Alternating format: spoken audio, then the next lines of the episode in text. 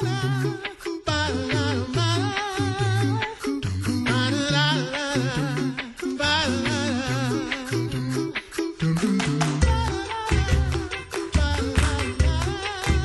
listening to the Coffee Hour. I'm Andy Bates. I'm Sarah Gulseth. It is Monday, February 10th. It is- Happy Monday. Happy Monday. It is a Monday. It is a mental health Monday. That is a good thing. I'm It so is. glad we put these on Mondays.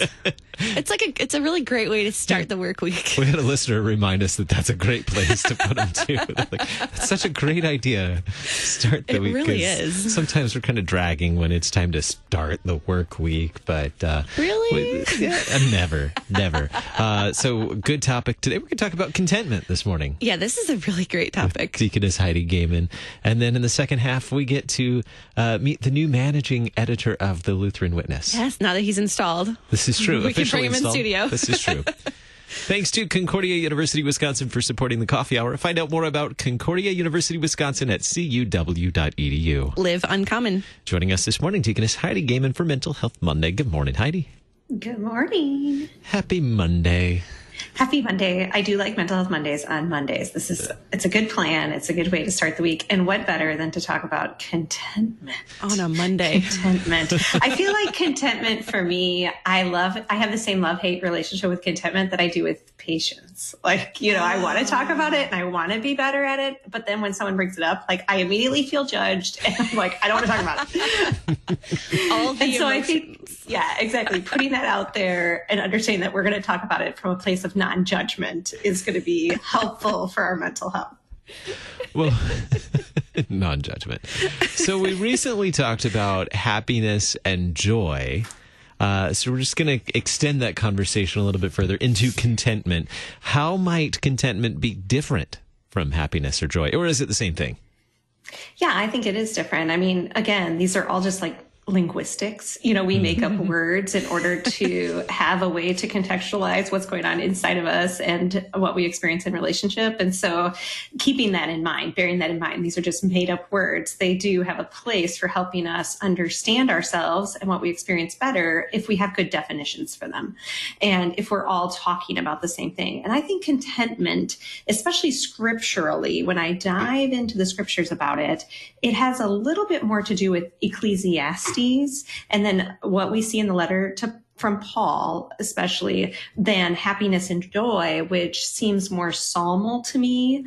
Um, and, you know, I'll refer listeners back to last week's episode and the archive there to kind of understand the idea of happiness or joy from that experiential context as well as that stationary context of God's steadfastness inside of us and joy. And so contentment has this Ecclesiastes feel to it. And that by that, I mean that in Ecclesiastes, God talks about this internal clock that he puts inside of us, you know, that points us, it's an internal compass, I'm sorry, that he puts inside of us that points us to him and points us to eternity.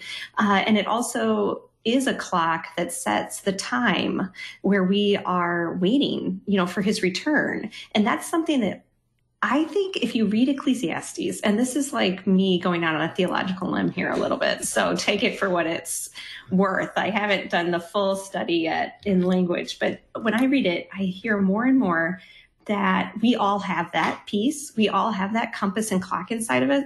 It's just whether we have a name for it, whether we know the name of Jesus, and whether we know the answer to that clock and compass problem inside of us. And so I do think it helps us to be able to talk to people in an outreach way easier and better because this is something that we all have some understanding of. So what why am I talking about this clock and compass? You know, what does it matter and what does it have to do with contentment? Well, we're going to feel restless. Like at the base level, we're we're going to struggle with contentment in this life until Jesus comes again.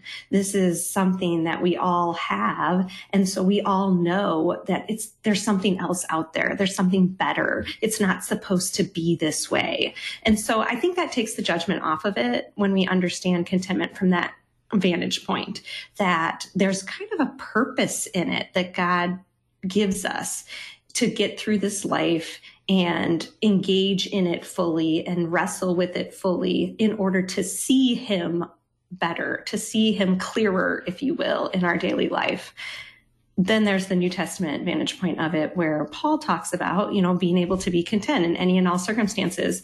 And I think it's so interesting because you know, we bring up the fact that Paul's sitting in prison writing that a lot, mm-hmm. but I, I don't think we bring up the fact of all the other stuff Paul went through, the fact that people were abusing him and hurting him. And he was, you know, on fire for the gospel and, and running around telling everyone he could about Jesus. And, and so there's this place in Paul's writings where we can start to see both the suffering and the joy of life and see that contentment is something that God brings to us through all of that. Just being able to see God in both the suffering and the joy, I think is the place of contentment in our life. It doesn't mean that we'll experience it. It doesn't mean that we'll feel content, mm-hmm. if you will, you know, which I think is what we're going for, right? That's what we want so badly. We want people to write books to tell us how to feel content.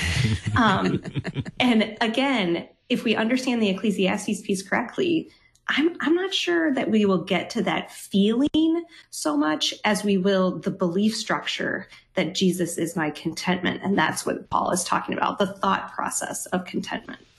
Yeah, I think a lot of times we mix up contentment with happiness um, mm-hmm. because if I'm happy, I must be content. And if I'm sad, I must not be.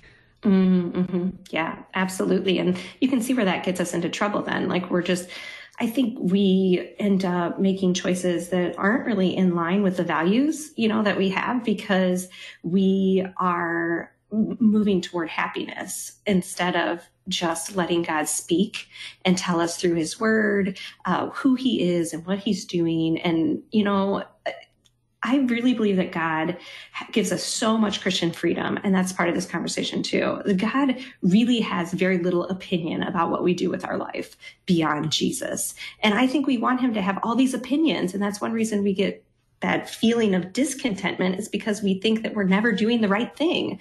And the reality is, is it's the right thing as long as it's about Jesus. And that might look like 4,000 different things in our life. Uh, and we're a little uncomfortable with the mystery and the unclarity of that. So is this something that we can cultivate? Do we catch it? Do we, is it, is it given? How does this work?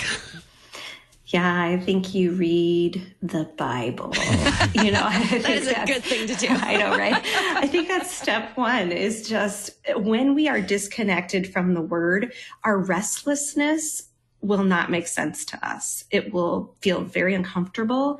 But when we're connected to God's word, you know, we might still experience that same restlessness, but there is a place of this mysterious, spiritual, Holy Spirit filled counsel and guidance and helping that gives us a calmer spirit, if you will. That doesn't mean the anxiety is gone completely, but it is this kind of mystery of what God gives us when He connects us to His Word that we have contentment that we can't even control. You know, it it isn't. It's kind of like um, I can't plant the garden of contentment, although I can like focus my thoughts on His Word. That's definitely one part of it, but but the other part of it is caught you know? Part of it's cultivated part of it's caught. By spending time in that word then i'm around the things that bring me contentment. I'm around the steadfastness of god which is real contentment in perfection. So what might happen when we have a lack of contentment? Mm. I think a lack of contentment feels like anxiety usually in our human experience. You know, it, it just feels really unstable. Uh, again, that restlessness, while it can be a good thing directing us toward God, certainly the experience of that is pretty unpleasant. And I think all of us having this conversation and those listening, when you think of the word discontent, you probably have something rise up in your body. You have some kind of uh, physical expression of that, you know, in the same way that we have a physical expression of anxiety or sadness. Uh, and so it is something that we have a negative connotation with. And so I would say to transform our language from discontentment to label it as restlessness, spiritual restlessness in particular, tells me I need to go to the word. I need to wrestle with God. I need to talk to him and find out what he is saying to me about my life right now through Jesus Christ. And that gives us somewhere to go with it. Otherwise, it's just kind of there and we're not sure what to do about it. I don't know that wrestling with God thing. You end up with like what a broken hip and a new Yeah. name. So. It's true. But you get a new name. You get a new name. So it's almost like it has a connection to baptism, right? Where I get this new name and I know the answer to my discontentment now, right? I know the answer.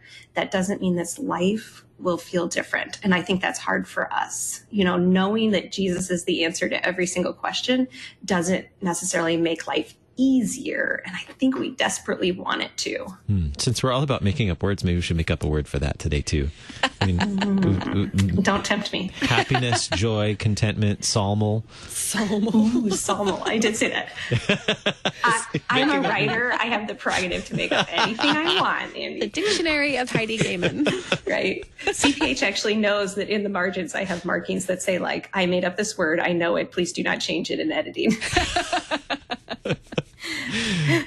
Make up words Monday. That's what we should call it. Ooh, there's a good second segment. Good. It's good. Well, let me te- let me bring that back to contentment. Okay. Only because I think there's a value in again labeling things mm-hmm. for ourselves and having an understanding. So if I can label it, I feel like I have a little bit of agency over it. I'm able to do something with it or give movement to it instead of it just sitting like anxiety. And so, you know, you can call things whatever you want to call them as long as you you know, connect them spiritually to God and what he's doing and that he has the answers, you know, because we can't, we can look around us and try to find answers 40,000 different places.